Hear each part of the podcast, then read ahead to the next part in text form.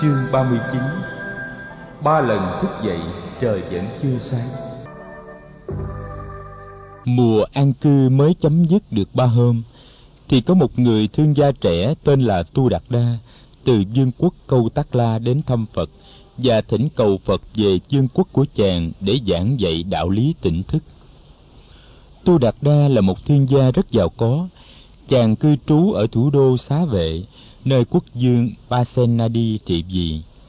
Cả dương quốc Câu Tác La đều biết tiếng chàng, và Tu Đạt Đa nổi tiếng là người biết che chở binh vực cho những kẻ nghèo khổ và cô độc. Chàng luôn luôn để ra một phần của gia sản mình để chu cấp cho những kẻ nghèo hèn và không có thân nhân.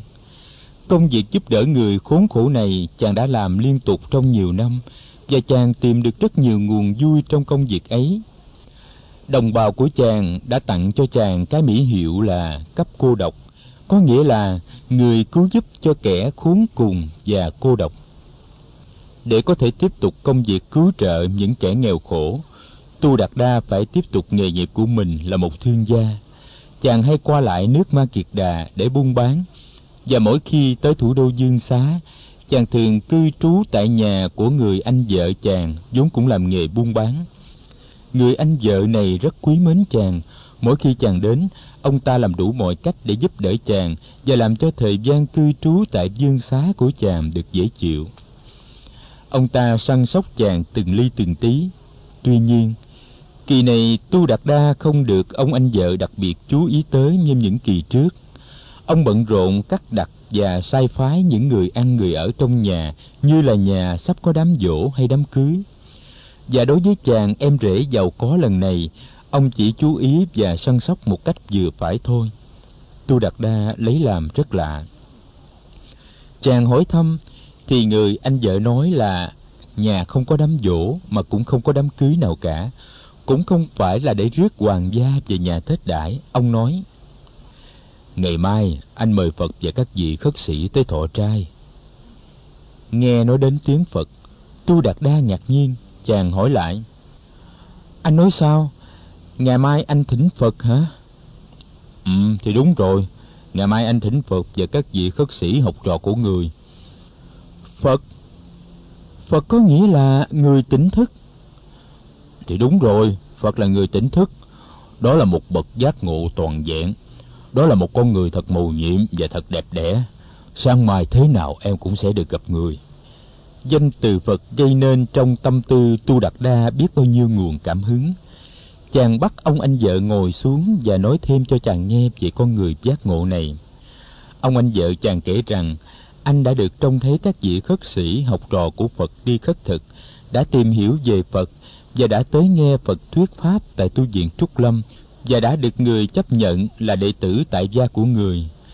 Ông cũng kể là hồi đầu mùa an cư, ông đã được Phật cho phép dựng thêm những chiếc nhà nhỏ lợp lá làm chỗ che mưa nắng cho các vị khất sĩ. Trong một ngày, ông đã cho dựng luôn 60 căn nhà như thế rải rác trong khuôn viên của tu viện Trúc Lâm.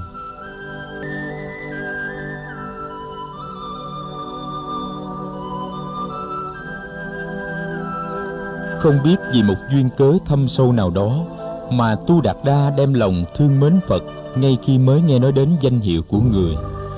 Suốt đêm đó tu đạt đa không ngủ yên giấc. Chàng cứ mong cho trời sáng để có thể đi viếng phật tại tu viện trúc lâm. Dù chàng biết, hôm nay phật và giáo đoàn của người sẽ tới thọ trai tại nhà ông anh vợ. Ba lần chợt tỉnh giấc trong đêm là ba lần chàng tưởng trời đã sáng, nhưng trời vẫn chưa sáng. Cuối cùng tu đạt đa trỗi dậy trời chưa sáng, nhưng chàng nhất quyết ra đi tìm phật. Chàng mặc áo, mang giày và mở cửa ra đi một mình. Trời khuya còn đầy sương và lạnh. Qua cổng sivaka, chàng hướng về phía tu viện trúc lâm. Trời còn tối lắm, nhưng khi chàng vào tới cổng tu viện, thì dáng cây dáng lá đã bắt đầu hiện rõ. Tu đạt đa nóng lòng muốn gặp phật, nhưng trong tâm còn e ngại chàng nói một mình để tự trấn tĩnh. Tu đạt đa, đừng e ngại, đừng e ngại. Lúc ấy, phật đã thức và người đang đi thiền hành ngoài trời ngay phía trước mặt chàng mà chàng không biết. Phật gọi tu đạt đa. Tu đạt đa giật mình, tiếng gọi đến từ phía trước.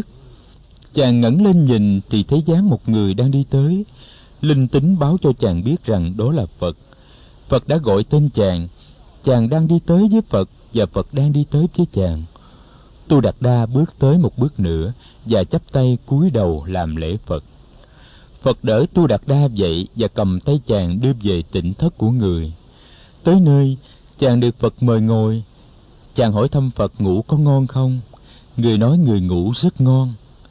Tu đạt đa tự giới thiệu mình và kể cho phật nghe chuyện chàng thức dậy ba lần trong đêm và cứ tưởng là trời đã sáng. Chàng xin phật dạy cho chàng về đạo lý và phật bắt đầu giảng dạy cho chàng về trí tuệ và từ bi. Tu đạt đa rất sung sướng. Chàng sụp lại xin phật nhận chàng làm đệ tử. Phật lặng yên chấp thuận. Chàng lại thỉnh phật và giáo đoàn ngày mai tới thọ trai tại nhà người anh vợ của chàng. Phật cười nói hôm nay, ta và các vị khất sĩ sẽ tới đó thọ trai rồi. Không lý ngày mai ta cũng tới đó nữa sao? Tu đạt đa khẩn khoản. Ngày hôm nay là ngày anh con thỉnh cầu phật. Ngày mai người thỉnh cầu phật và các vị khất sĩ lại là con. Con tiếc là không có nhà cửa riêng ở đây để có thể thỉnh cầu phật và các thầy. Xin phật từ bi chấp nhận cho con. Phật mỉm cười nhận lời tu đạt đa chàng sung sướng làm lễ bái biệt ngài. Trời đã sáng hẳn, chàng phải về để giúp ông anh vợ chuẩn bị công cuộc đón tiếp phật và giáo đoàn.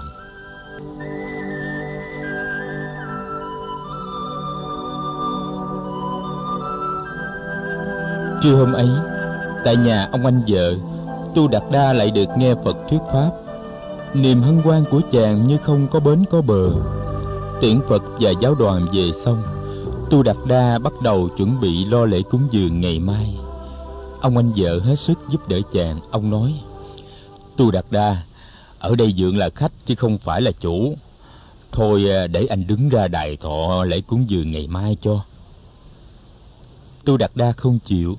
Chàng muốn tự mình thiết lễ cúng dường. Chàng nhất quyết đài thọ mọi phí tổn. Nhưng chàng bằng lòng để cho gia đình ông anh vợ tiếp tay với sự nấu nướng và dọn dẹp ngày mai sau lễ cúng dường tu đạt đa lại được nghe phật thuyết pháp. Lòng chàng nở ra như một đóa hoa. Sau khi phật đã nói xong pháp thoại chàng quỳ xuống thỉnh nguyện. Lại phật hầu hết dân chúng nước câu tác la chúng con chưa có cơ duyên tiếp đón Phật và giáo đoàn tôn quý của người để được học hỏi về đạo lý tỉnh thức. Nhân đây, con cầu mong Phật chấp nhận lời mời của con về cư trú và giảng dạy tại Kinh Đô Xá Vệ trong một thời gian. Chúng con xin Phật rủ lòng thương xót dân chúng của vương quốc Câu Tác La.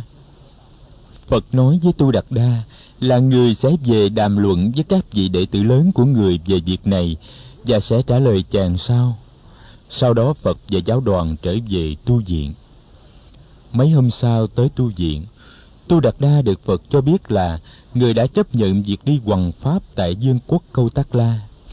Người hỏi tu đạt đa xem, ở gần thủ đô xá vệ có chỗ cư trú cho một giáo đoàn đông đảo không? Tu đạt đa bạch rằng, chàng sẽ lo liệu chu toàn về việc cư trú của giáo đoàn.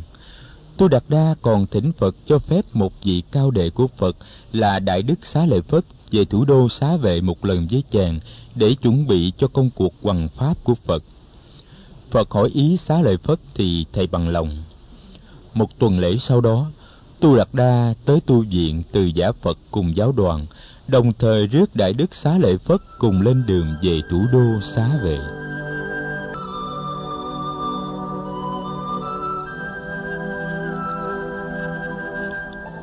Hai người hướng về phương Bắc vượt sông Hằng và đi lên thành Tỳ Xá Ly.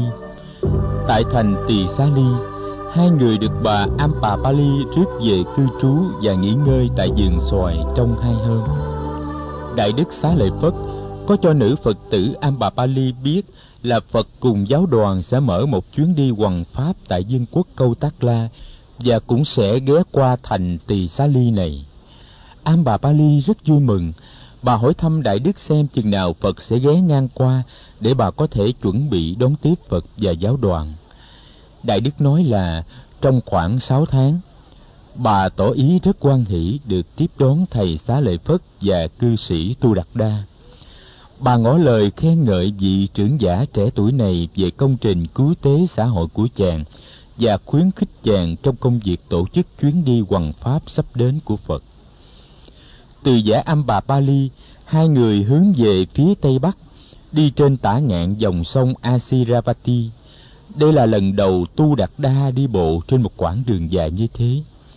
Chàng không thể dùng xe ngựa bởi vì chàng phải cùng đi bộ với Đại Đức Xá Lợi Phất. Đến đâu, chàng cũng báo tin là trong vòng sáu tháng, Phật và giáo đoàn sẽ đi qua và mọi người nên chuẩn bị để đón tiếp.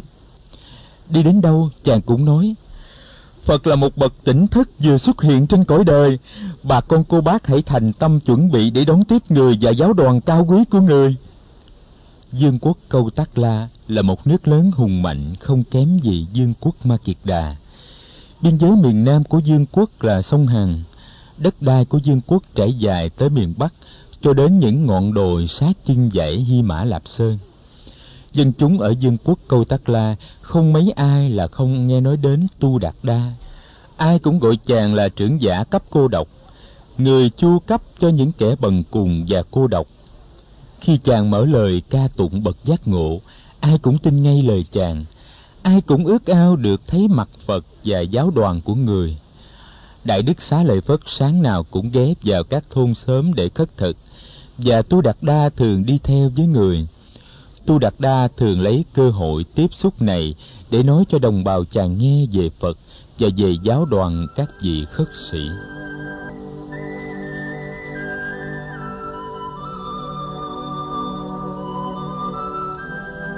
Đi như thế được non một tháng, thì hai người về tới xá vệ. Đại đức xá lợi phất được tu đạt đa mời về nhà để cúng dường. Chàng ân cần giới thiệu đại đức với gia đình chàng và cầu xin đại đức thuyết pháp cho mọi người nghe. Thân phụ, thân mẫu và phu nhân của chàng đều xin phát nguyện thọ trì ba sự quay về nương tựa và năm giới.